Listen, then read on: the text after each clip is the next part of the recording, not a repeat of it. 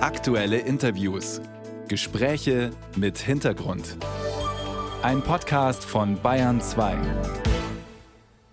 Es hat ja was Ironisches. Die Bahnpendler haben dieser Tage allen Grund, sauer zu sein. Denn in den kommenden Tagen wird nichts mehr gehen. Die Lokführer streiken wieder mal. Gleichzeitig aber können sie sich freuen, die Bahnpendler. Denn die Verkehrsminister haben sich gestern darauf geeinigt, den Preis für das neunundvierzig-Euro-Ticket, das die meisten dieser Pendler nutzen, bis zum Ende des Jahres beizubehalten. Am Telefon der Bayern zwei Radiowelt kann ich jetzt Bayerns Verkehrsminister Christian Bernreiter von der C S U begrüßen. Guten Morgen. Guten Morgen, Herr Püllmann. Herr Bernreiter, es gab ja schon längere Sitzungen der Verkehrsminister als die gestern. Kann man daraus schließen, dass das Ganze nicht mehr sehr umstritten war?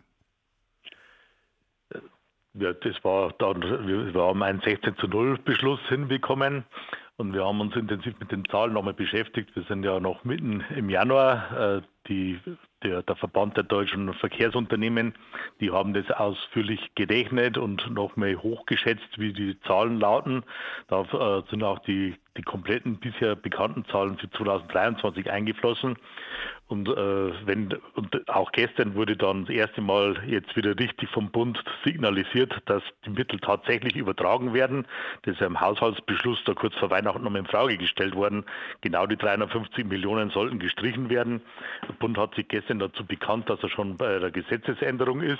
Mhm. Damit haben wir aus dem Jahr zweitausenddreiundzwanzig siebenhundert Millionen äh, in Bund und Länder in das Jahr vierundzwanzig übertragen können. Das ist jetzt alles fix. Und damit haben wir gestern die Entscheidung getroffen, dass wir zweitausendvierundzwanzig bei den neunundvierzig Euro bleiben wollen.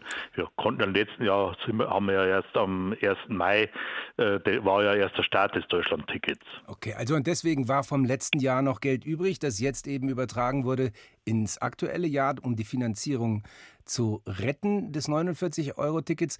Drei Milliarden Euro, habe ich gelesen, würde das insgesamt kosten. Stimmt die Zahl? Nein, drei Milliarden Euro ist die Zahl, die Bund und Länder beisteuern, um den Preis günstig zu halten. Mhm. Und für die, zu den drei Milliarden Euro kommen jetzt eben aus dem vergangenen Jahr noch siebenhundert Millionen dazu. Und äh, viele Länder, Verkehrsministerinnen und Verkehrsminister haben die Hoffnung, äh, wenn man heuer nochmal äh, massiv äh, das Ticket bewirbt, dass zusätzliche, vor allem neue Nutzer ins System kommen.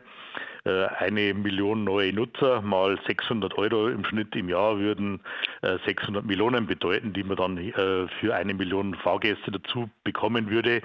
Und das ist natürlich auch eine, eine Hoffnung. Wir wollen da alle dran arbeiten und dann muss man sehen, wie sich der Preis dann weiterhin entwickelt. Jetzt sind erstmal bis Ende dieses Jahres die neunundvierzig Euro gesichtet, gesichert. Die Kosten dafür, Sie haben es gerade angesprochen, die werden aufgeteilt zwischen Bund und Ländern, hälftig. Was entfällt denn da auf Bayern? Was muss der Freistaat aufbringen?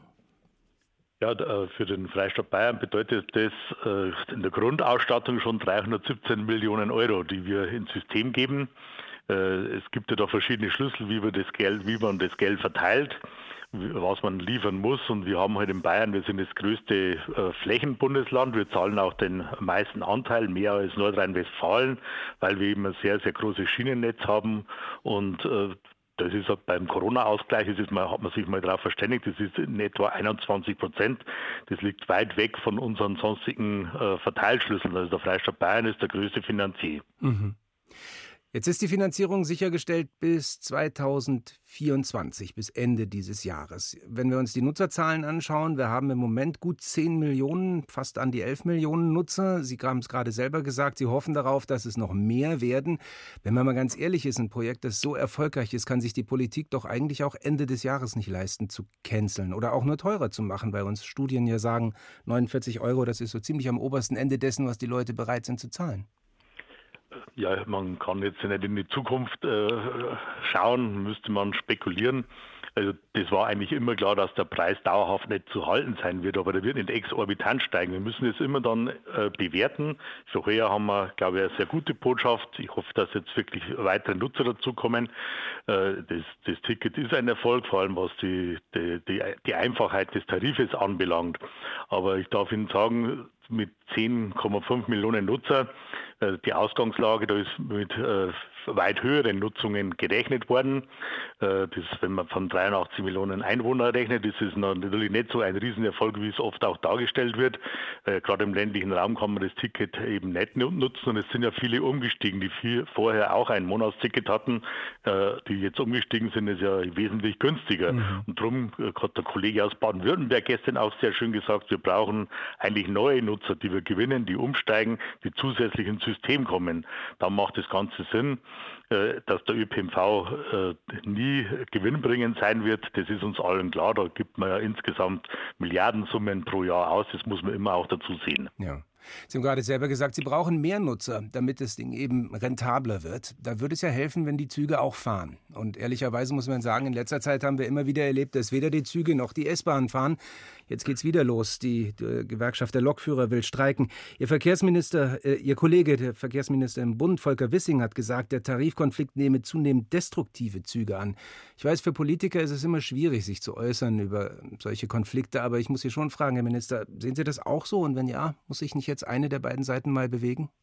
Ja, ich sehe das auch so. Natürlich hat sich die Politik von der Tarifautonomie her herauszuhalten, aber ich bekomme viele Zuschriften, wir sollen eingreifen, das geht nicht. Wir haben eine ganz klare Lage, das müssen die beiden Tarifparteien miteinander ausmachen. Aber ich habe auch wenig Verständnis dafür und es ist auch ein fatales Signal, wenn wir, wir stehen in, insgesamt als Deutschland massiv momentan und in einem internationalen Wettbewerb. Und weniger arbeiten und erheblich mehr verdienen zu wollen, nicht nur den Ausgleich, sondern auch noch on top was drauf zu bekommen, das wird nicht insgesamt nicht funktionieren. Das ist auch für alle anderen kein gutes Beispiel. Ich glaube, wir müssen wieder in die Hände spucken und alle mehr arbeiten, um wieder wettbewerbsfähiger zu werden. Und da ist es ein fatales Signal und ich verstehe natürlich den Ärger der Fahrgäste. Keiner kommt mehr vernünftig und verlässlich zur Arbeit. Alle steigen dann aufs Auto um. Also das wären schon harte Tage. Und dass man dann so viele Menschen mit da in Geiselhaft nimmt, wenn ich es jetzt in Anführungsstrichen sagen darf, da äh, hält sich mein Verständnis dafür auch in Grenzen. Das neunundvierzig Euro Ticket und die Streiks bei der Bahn. Darüber habe ich mit Christian Bernreiter gesprochen, dem bayerischen Verkehrsminister. Herr Bernreiter, vielen Dank für das Gespräch. Ja, gerne. Danke. Einen schönen Tag. Ihnen auch, danke.